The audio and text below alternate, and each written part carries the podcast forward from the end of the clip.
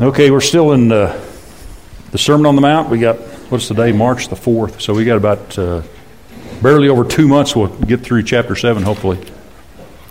Anyway, chapter 6 is where we're at, verses 25 through 30. So I want to read this uh, to you. You don't need to turn over here with me. You don't want to. I'm going to read something from Joshua. If I can get over here to it.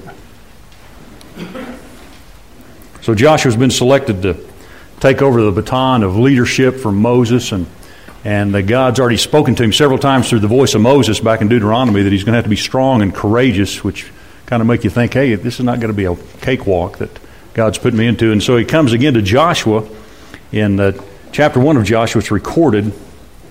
And so this is what he says in verse 3 Every place that the sole of your foot will tread upon, I have given to you, just as I promised to Moses.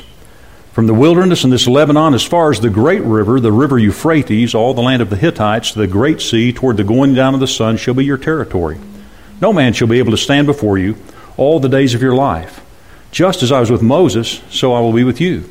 I will not leave you or forsake you. Be strong and courageous. For you shall cause this people to inherit the land that I swore to their fathers to give them. Only be strong and very courageous, being careful to do according to all the law that Moses my servant commanded you. Do not turn from it to the right hand or to the left, that you may have good success wherever you go. This book of the law shall not depart from your mouth, but you shall meditate on it day and night, so that you may be careful to do according to all that is written in it. For then you shall make your way prosperous, and then you will have good success. Have I not commanded you, be strong and courageous? Do not be frightened, and do not be dismayed, for the Lord your God is with you wherever you go. It's pretty interesting, that short passage there, he tells him three times, be strong and courageous. And so Jesus is speaking in, in a Sermon on the Mount about a similar thing that we've been called in to possess all that Jesus died to make available to us. Not only, not only do our sins uh, become forgiven and cast into the sea of forgetfulness, but God wants us to walk into the, the fruitfulness of what He's provided for us in Christ Jesus. And we're going to have to be strong and courageous to do that. And, and really, the only way that we get courage is from this and as the Holy Spirit imparts it to it and writes on our heart, this is where we get courage. And we got to be strong and courageous because we live in an age, I guess everybody lives in, in the same age, really. It doesn't matter, you know, which generation you're in, but we live in this age in, in which life just kind of sometimes beats us over the head. You know, things come up and, and we're prone to, to give in, to give up, to backtrack, to, you know, just to say, well, I, I really don't need to press in that hard. And that's when we have to remember that that God says you've got to be strong and courageous if you're going to take this land. I'm, I'm giving it to you, but you've got to stand your ground and, and you've got to be strong, you've got to be courageous. And let me remind you, you've got to be strong, you've got to be courageous. And this book of the law shall not depart out of your mouth, but you'll meditate on it day and night, that you might be careful to do according to all that's written in it. For then you'll make your way prosperous, and then you'll have good success. So God does want us to prosper. He does want us to have good success, but His definition is the one that's got to be followed, right? And to prosper and have good success is to be close to Jesus and to be obedient to God's will. That's how we prosper. That's how we succeed. And so the first psalm says something similar, you know, about the blessed is the man who walks not according to this world, you know, not with the scoffers, not with the wicked, not with the evil, but his, his mind is set on God's word constantly. And so he bears good fruit. His leaf doesn't wither, even though he may be in a very difficult situation, and this life can get very difficult. So Jesus again is talking to a group of people. He's not just talking. He's not talking to the world, which is obvious uh, when you read the Beatitudes. He's talking to people that are defined by that initial statements that he makes in chapter five. Blessed are the poor in spirit, for theirs is the kingdom of heaven. Blessed are those who mourn, you know, for they shall be comforted. Blessed are those who hunger and thirst for righteousness. Blessed are those who are meek. Blessed are those who who uh, uh, have pure hearts so that they might see God. All these are the people that Jesus is talking to. He's, he's talking to disciples, people that have left life as they've known it to follow Jesus. And so then he speaks to them and he speaks to us in this particular case, and he's, he's going to talk to us about anxiety. You ever been anxious about anything? You know, so I, I used to watch it. When my son was in high school, their school was really good. They were, we were in a, we were in a 1A school, which is six man football which is very exciting. 80, an 80 yard field and 40 yards wide. And, and man, I mean, it's just run and gun. Sometimes the scores are 120 to 117 and stuff like that, you know.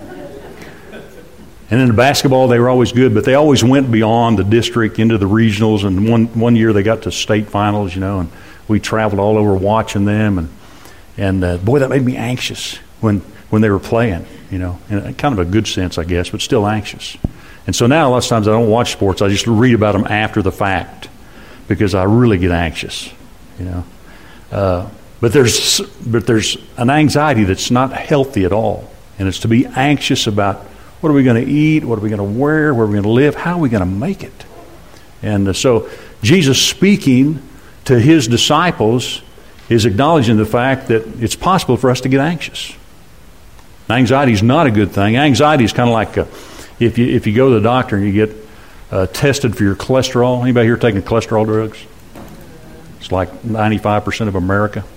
And uh, my doctor told me, he said, every doctor in this place has taken these as preventative maintenance. I, man, that's terrible. Anyway, so you're taking that so the cholesterol supposedly doesn't coagulate, you know, and adhere to the walls of your arteries. Well, that's what anxiety does to your spirit. You know, it just it chokes down the flow of life when we entertain anxiety. It's like spiritual cholesterol. So we don't want it. It's a killer. And so when we come to the sixth chapter, and we come to this particular portion, Jesus spends, spends really a lot of time. Uh, Orlando will finish this up next week, but he spends a lot of time speaking about those things because he's just finished this portion about not laying up treasure for yourself on earth where moth and rust consume. So he's speaking to a people that are that maybe have a lot and they're stacking up their barns. Oh, my soul, you know, your barns are full. Take your rest, and you die that night. What a bummer, you know. That's a 60s, 60s term, a bummer. Do you know that term? Anyway, so, so he says, don't do that. But now, now it seems like he's turning to speak to some other people that are afraid they don't have, they don't have a barn. And they're afraid, you know, that they grow anxious about this, but it still has to do with material. So in verse 25, he says, Therefore I tell you, do not be anxious about your life, what you will eat or what you will drink, nor about your body, what you will put on.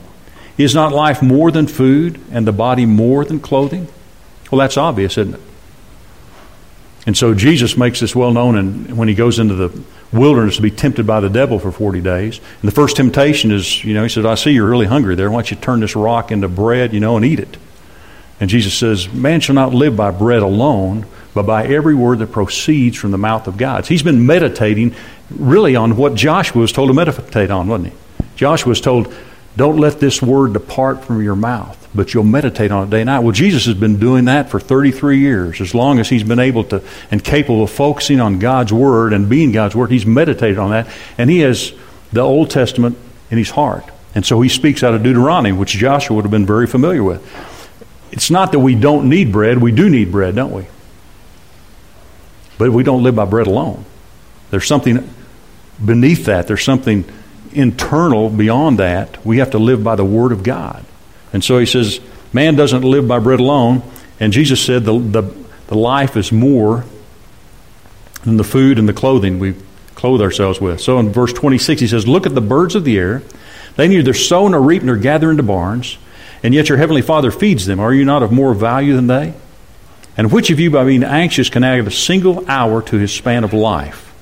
Which which means the length or the breadth of our life. You know, how much, not, not our height, although they do have surgeries where they can insert bones and stretch your legs so people can get taller. Well, wouldn't you hate to go through that surgery? But he's really talking about the length, the breadth of our life, the, the fullness of our life. We can't add to that by becoming anxious. And so we're looking at these things that are they're just part of the stuff of life. We got to eat. We got to have clothing on unless we're in a nudist colony. I don't want to go there anyway. But we have these things that are necessities. Shelter, he didn't even list that. The, the Son of Man has nowhere to lay his head. But Jesus wasn't anxious about that because he knew his Father would provide for him. So he sets this model for us going into the temptation of the wilderness that his Father will provide. And he comes out of that and he teaches in this sermon. And he says, I don't want you to be anxious that way. I don't want your life to be restricted. I want you to have the abundance of the life that I've purchased. I want you to be strong and courageous. I don't want you to be anxious and fearful, full of doubt. I want you to know that your Father and I are going to take care of you. So if you look at the birds there now, it's not that we're just supposed to sit around and pray all the time. We're not, we're not hermits. We're not uh, monks or nuns. We're in the world, but we're not of the world.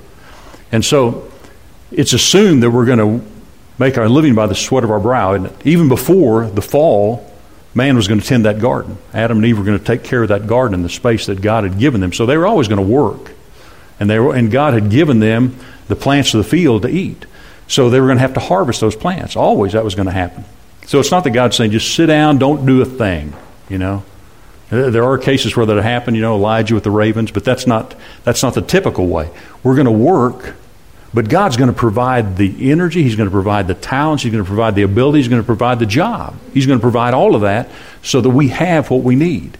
Birds, uh, I don't know if God sends birds to our backyard because my wife is is God's servant, you know, and so she's feeding these birds all the time, so I get to watch all these birds coming in there. But birds, you know, they, they don't uh, seem like they're fending for themselves, but they do. They look around for food, don't they? they they're constantly, and if they're a bird of prey, they, they, they fail a lot more often than they succeed in getting the rabbit. But they work, but God's the one that provides their food. He's the one that provides their flight, their vision to see and to know where to go. So all of these things are provided by God, and God's.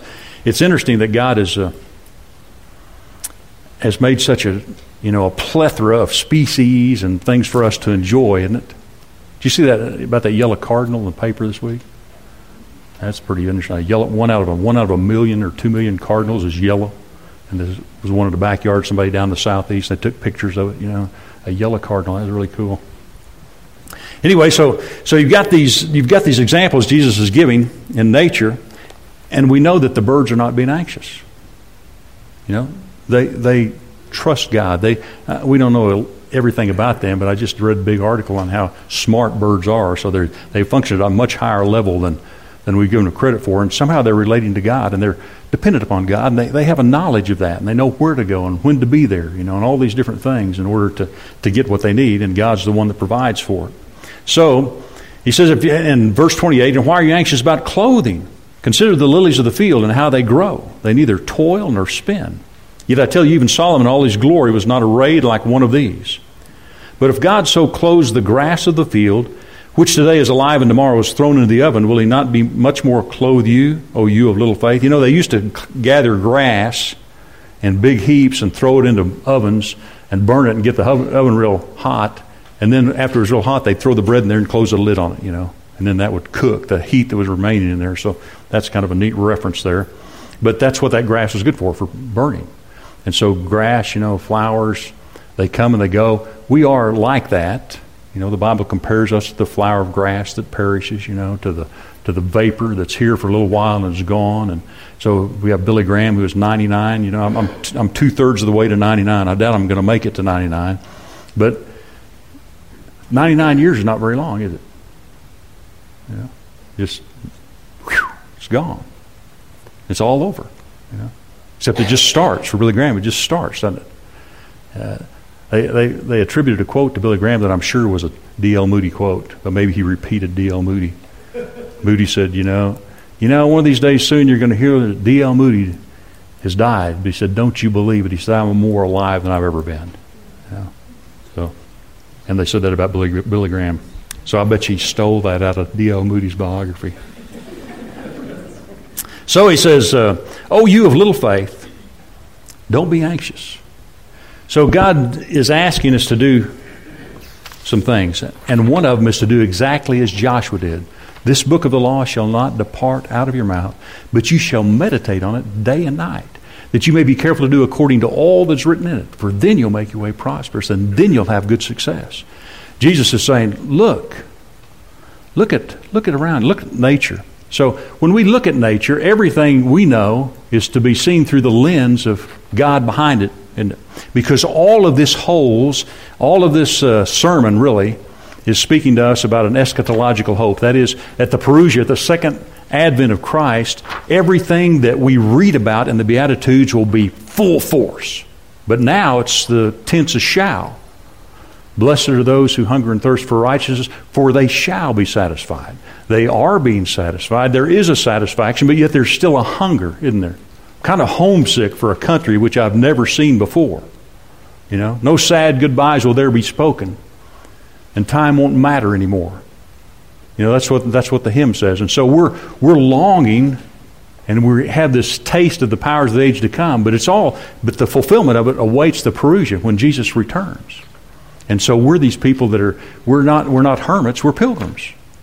You know, hermits are going to be concerned about what they got. Pilgrims know that along the trail there's breadcrumbs, you know, there's manna. There's provision day after day after day. God provides. And we are to let today's troubles be sufficient for themselves rather than let them kind of heap up on us, you know, and borrow for the next months and years and stuff.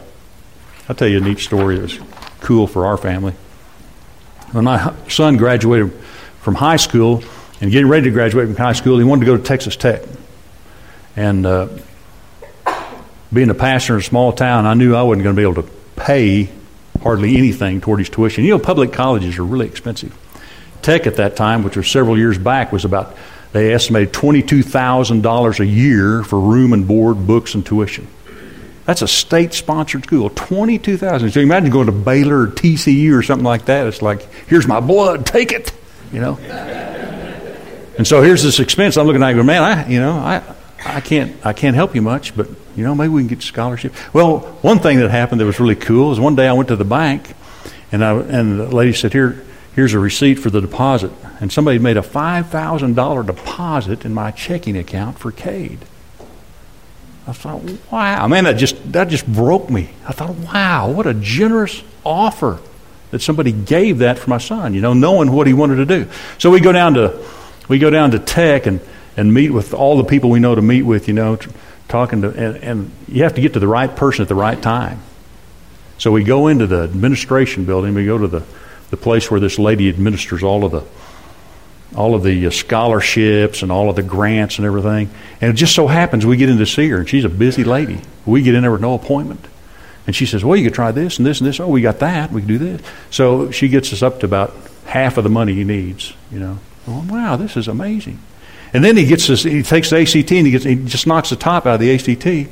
And so he gets this letter from the dean of the school at Tech and says, uh, I want you to come to this dinner.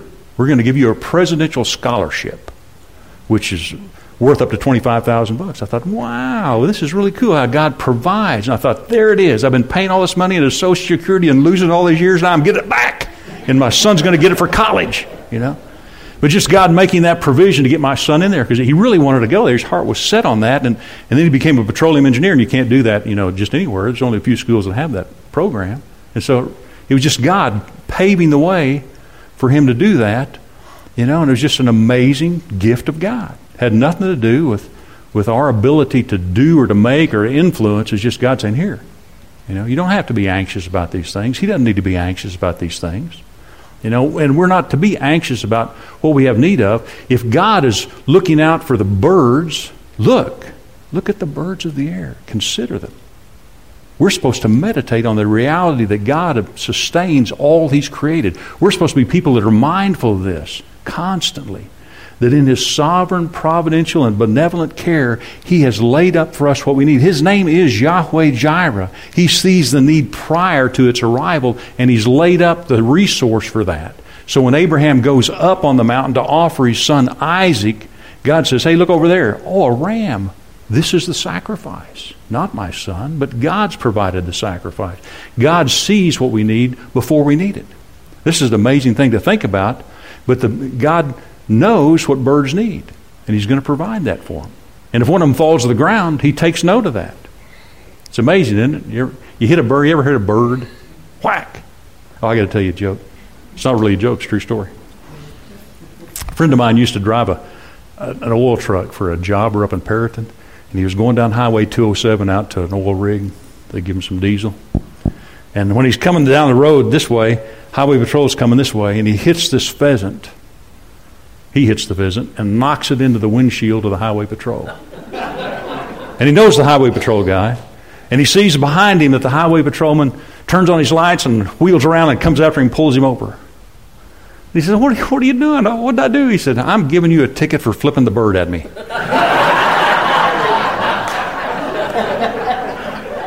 Isn't that a great story? That's a true story. So, anyway, God provides. So we're supposed to look at that. We're supposed to look at nature We're supposed to see nature as it really is, sustained by God, and see how it is at a backdrop. It's the stage on which we're carrying out the kingdom of God.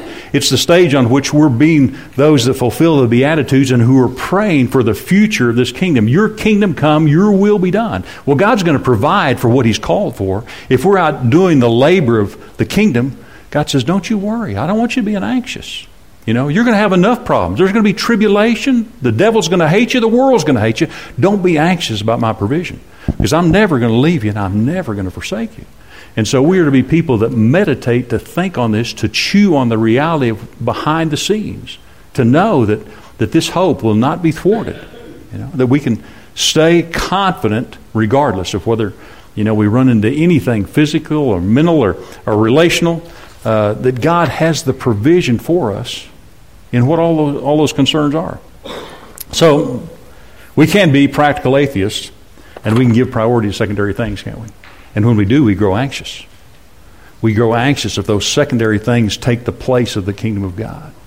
If our job, you know, even if our children, if anything takes the place of the kingdom of God, then we grow anxious over that because we don't know if it's going to come to pass or we can protect that or can, can we get that accomplished. And the reality is, God will get it accomplished because without Him, we can do nothing. But if we abide in Him and His words abide in us, we can ask whatever we will and we know that it'll be accomplished. And so, again, it goes back to, to thinking about the resource that's described to us, that's given to us in the Word of God, and being people that meditate on that. So, look at look in verse 26b, and then we'll look down at verse 30. So he's talked about the birds. He says, Yet your heavenly Father feeds them. Are you not of more value than they? And then down verse 30 at the end of that, speaking about the grass, he says, uh, If God so clothes the grass of the field, which today is alive and tomorrow is thrown in the oven, will he not much more clothe you, O you of little faith? So here we are, we have these, these significant things. Now look how upside down the world is. What's the world concerned about? They want to save the whales, right? They want to save the spotted owl. Now, here's an interesting thing the spotted owl, they shut down the timber industry in the Pacific Northwest because of the spotted owl environment. You know what happened after about 15 years of that? Its cousin, the lesser spotted owl or something like that, I can't remember the name of it, is more aggressive and it drove the spotted owl out of that environment and drove it into, you know, its near extinction because its cousin drove it out of there. So meanwhile, we shut down all these jobs and everything for the sake of this little spotted owl, and his cousin comes in there and get out of the way, man. So the world's upside down. It wants to save the whales and sacrifice the babies. But God says, You are of much more value. So when we meditate on God's provision, we're meditating on the fact that how valuable are we? We are so valuable that God, who knows when a bird falls, knows the number of our hairs. You know? He knows everything about us. And He's concerned for us. And the Psalms tell us that. That He's constantly thinking of us. And He really, in a sense, meditates on us. He knows our thoughts from afar. He studies us to see what we're made like and to make sure that we're tended to. And he, he has a great affection for us. And so we're to be knowledgeable of that. And Jesus is saying, Your Father, not just God, because not all people are God's children. Not everybody belongs in the family of God. You don't get in the family of God by being born once. You get in there when you're born the second time. And those people who have been birthed of God and who have believed in that regeneration have been incorporated into the kingdom's flow. And they've been spoken these blessings of the Beatitudes. And now here, here Jesus says, This is how you live. You live by being fully mindful of this truth, of who you are in God, in Christ. So I don't know if you know who Jimmy Evans is, he's the pastor of Trinity Fellowship. And when he first began ministry, he sat with a Scottish guy. I wish I could remember his name.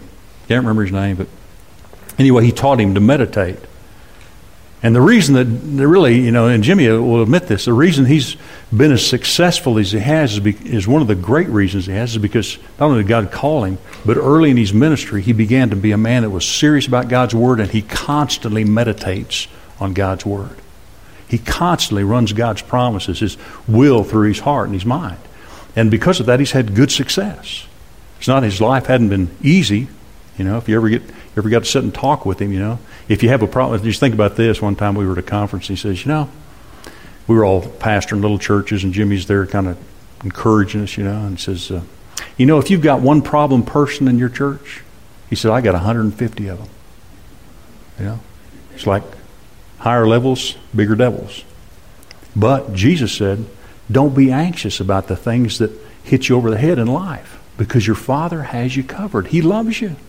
He's made you in His own image. He didn't make crows or yellow cardinals in His image or bald eagles or whales. He didn't make any of those in His image. But He made you in His image. And not only He creates you, but then He adopted you, redeemed you, brought you in to His household. And so He's going to provide for every need that you have. And so we're called to think on that, to truly think on that. Don't be anxious about anything, Paul says. The only thing that he was ever anxious about was the health of the church, which is kind of a different animal. But he said, Don't be anxious about anything. But whatever is true and honorable and just and pure and lovely and gracious and excellent and worthy of praise, think on these things. Man, that would change our outlook, wouldn't it? There, a lot of people just say you're as happy as you want to be. You know, well, there's a lot of truth in that. My younger daughter is just happy as a clam always. It doesn't matter what's going on. She's just, you know. But that's that's just her emotional state. Some of us are more curmudgeonly like me, and I have to work at this.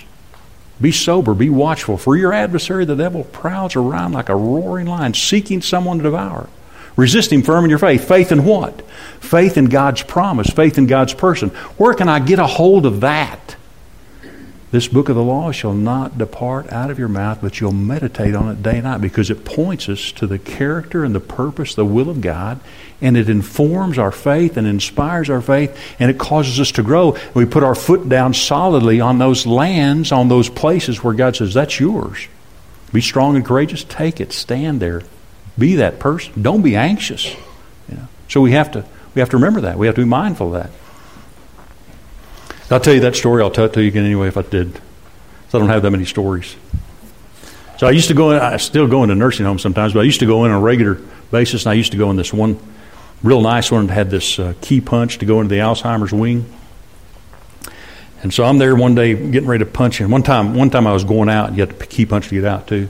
And one of the patients was behind me and says, "Can you tell me what that number is? They won't give it to me." I said, "No, I can't give you that number."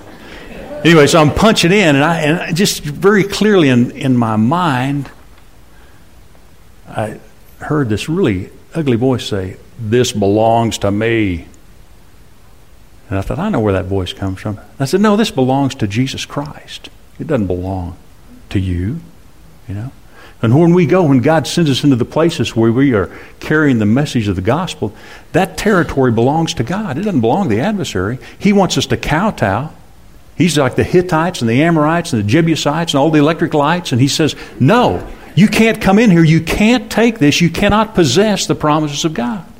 But Jesus says, You already possess them in me. When you read the first chapter of Ephesians, really through the first three chapters, but it talks about all the spiritual blessings that have been given to us in Christ Jesus. And Paul makes this big, long run on sentence. He's so excited to get it all out. And then he says, For this reason, I pray for you that God might give you a spirit of wisdom and revelation and knowledge of Christ, that you might know what your, the calling of your the hope of your calling is, and what are the glorious riches of your inheritance in Christ Jesus, and what is the surpassing power of God that's directed toward you. The same power that raised Jesus from the dead. He wants us to understand what belongs to us. How can I understand that? I can meditate upon the Word of God and allow that to inform and to inspire and to cause me to understand that, man, I've been adopted, redeemed, given wisdom. I've become a joint heir with Christ Jesus. And then I can take that confidence with me. Not confidence in myself, but confidence in who God's called me to be and what He's called me to do. But if I let anxiety, oh no, how are we going to eat? You know, when I, when I went into ministry, uh, Denise asked me that, how are we going to pay our bills? And then we started getting money. This is a very strange thing. Money would show up in the mail, like $100 bills in the mail. You ever send money in the mail? You know, they tell you not to do that, but people would send us like a $100 bill in the mail. And that was back when $100 meant something. Remember those days? Anyway, so this money would show up, and, and then just when we needed Denise is, Denise is a very artistic, crafty lady. Crafts, craftsy. She doesn't like when I use that word crafty. She's very artistic. And so she saw this idea for making these pine cone wreaths. You remember those were popular? So she'd make these pine cone wreaths. We'd go over and get like a pickup load of pine cones, you know, and come back and she'd put all those together. And they would sell like hotcakes. And we paid our bills off the, off the largesse of pine cone wreaths. But as soon as we didn't need that money anymore, you couldn't give away a pine cone wreath. But when we needed it, God had buyers for it. It's just amazing how He supplies all of our needs according to His riches and glory in Christ Jesus. It's just amazing. We don't have to be anxious about what we're going to eat, what we're going to wear. Our Father will provide for that. And we don't want to hoard it up. We don't want that to become the priority because if it does become the priority, then we become protective and we're afraid we're going to lose. But what can we lose? You know, can you imagine? I heard this one time from a guy. He said, You imagine the devil coming to Paul to tempt him and says, I'm going to take away everything you've got. Paul says, I don't have anything. So then he says, I'm going to give you everything. And Paul says, I've already got it. Yeah. Because he's got everything in Christ Jesus. He's got everything in Christ Jesus. And so this is the reality of what Jesus is saying here that we don't have to be anxious. Really, anxiety is a terrible sin because it denies that God is sovereign, that He has providentially provided for us in every respect and in all of our needs. And so we don't want to entertain that. We need to see it as it is. And we're called to meditate. So I was thinking about this, and, and uh, so I just want to kind of close out at, in Psalm 23. And you think about David, who's running around in the wilderness, you know, being chased by Saul for an elongated period of time. And I'm sure that when he writes Psalm 23, this is, that's one of the things that's on his mind. But he says this, and this is very familiar, but this is ESV, which is easier to read than the King James. says, The Lord is my shepherd, I shall not want. He makes me lie down in green pastures. He leads me beside still waters. He restores my soul. He leads me in paths of righteousness for his name's sake. That sounds good, doesn't it? That's very relaxing. God knows where the good pasture is. He knows how to lead us. Jesus is the only one that's gone down through the valley of the shadow of death and come up on the other side. He's the only one that can lead anyone safely through that and assure them that they'll get to the other side, you know, in one piece, whole, and ready for eternity. But this part, this part sounds good. I like this part. But even though I walk through the valley of the shadow of death, I will fear no evil. I won't be anxious. I won't be doubting my God that I saw in the light. I know He knows this place. I know He knows this way. I will fear no evil, for you're with me, your rod and your staff, they comfort me. You prepare a table before me in the presence of my enemies. You anoint my head with oil, my cup overflows. So here we have this provision, you know, and we, and we rehearse it every first Sunday of every month. And God invites us to this table that shows the provision that's made for us in Christ Jesus. He who did not spare his own son, but gave him up for us all, will he not also give us all things with him? Who shall bring any charge against God's elect? You know who it is? What's the devil? He'll bring a charge against us, and he'll do it constantly.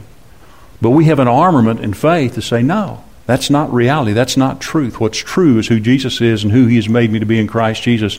And He's given me this double protection, you know, in the hand of God wrapped up in the Son. So here I have this position, this place, no matter where I am, no matter what I confront. So you prepare this table before me in the presence of my enemies. You anoint my head with oil. My cup overflows. That's a great, that's a great word picture there, isn't it? It's more than we can drink. It's an abundance of life. Our life is more than enough. You know, what God has given us is an overflowing amount. It's not just enough to get us by. It's not a, it's not a matter of, well, is the cup half full or is it half empty? No, it's overflowing. It's overflowing. It's more than we need. It's more that we can give. You know, a friend of mine used to say, you know, if you're gonna if you're gonna serve like Jesus did, which he's doing partly in in this sermon, he's going to do it fully on the cross. If you're going to serve like Jesus did, then you'll always be in the red horizontally. But it's all right because God in the vertical is going to keep us in the black. He's always going to give more and more and more. And He doesn't want us to grow anxious. Is there, is there enough up there? You know? You know, it's grace upon grace. And that wherever sin abounds, you know, grace is more abundant. And so he wants us to remember these things. He wants us to, to see that in the birds of the sky and the flowers of the field. He wants us to understand that he's caring for that stuff. Who's taking care of the prickly pear out in the desert? Nobody goes out there with a can of water and says, Here, have some more water. God's taking care of all of those things. And if He cares for that, how much more does He care for us who are created and stamped with the image of God? How much more will He race to our provision? He doesn't want us to grow anxious. He doesn't want us to clog up the lines of communication. He wants us to meditate on the truth that He's got in His Word about Himself and us. So surely goodness and mercy shall follow me all the days of my life, and I shall dwell in the house of the Lord forever. So the chief shepherd that David speaks about there, he becomes the sheep, doesn't he? And the chief shepherd is the one that comforts us now. He's been where we are, he's led the way, and he won't forsake us. His presence, his power, his promises that he gives to us in his life and his death and his resurrection, and now in his intercession, they're available for those who simply remember and recall and keep their minds set on that. So it's not easy, you know. wasn't easy for Jesus to go through the wilderness, was it? wasn't easy for Paul to go through the trials he went through. But it was made possible without anxiety haunting them because their confidence was in God the Father. And our Father is God. He's in absolute control. So we're safe, we're secure, regardless of what happens. God will provide for us. So I to encourage you to be a meditator. Chew on the truth of God. You know, let God's word inform you and inspire your faith. Let that faith grow. Oh, yield little faith. We have faith. He's not condemning us because we got faith, but he says, grow that faith. Add to your faith through the promises that are given. So let's pray together. Father, again, we, uh, we just bless you, God, for time to be together. God, we all come and submit beneath your mighty hand our lives, our eternal destinies. God, all we are, all we have, we submit to you. Father, we pray that you'd help us to be sensitive to your purpose in our life, that we would be ready to resist firm in faith the adversary who prowls around seeking to devour the, the liveliness, the fruitfulness of your life in us. And God, we thank you that when Jesus appears, that we will be restored fully, completely, God, in your presence. Father, in all these things, we give you praise in his name. Amen. I put a little note on there for you. I was going to tell you the confession of a preacher teacher. You know, Billy Graham, I read this about him years ago, and I read it again this week. He said every time that he got up on the podium, he said, Isn't there somebody more qualified to do this than me? You know? And I always feel that way. Isn't there somebody, God, get somebody that's more qualified. And then I always think, all I do is say the same thing over and over Jesus, Jesus, Jesus, because that's who it's about, isn't it? It's all about Jesus.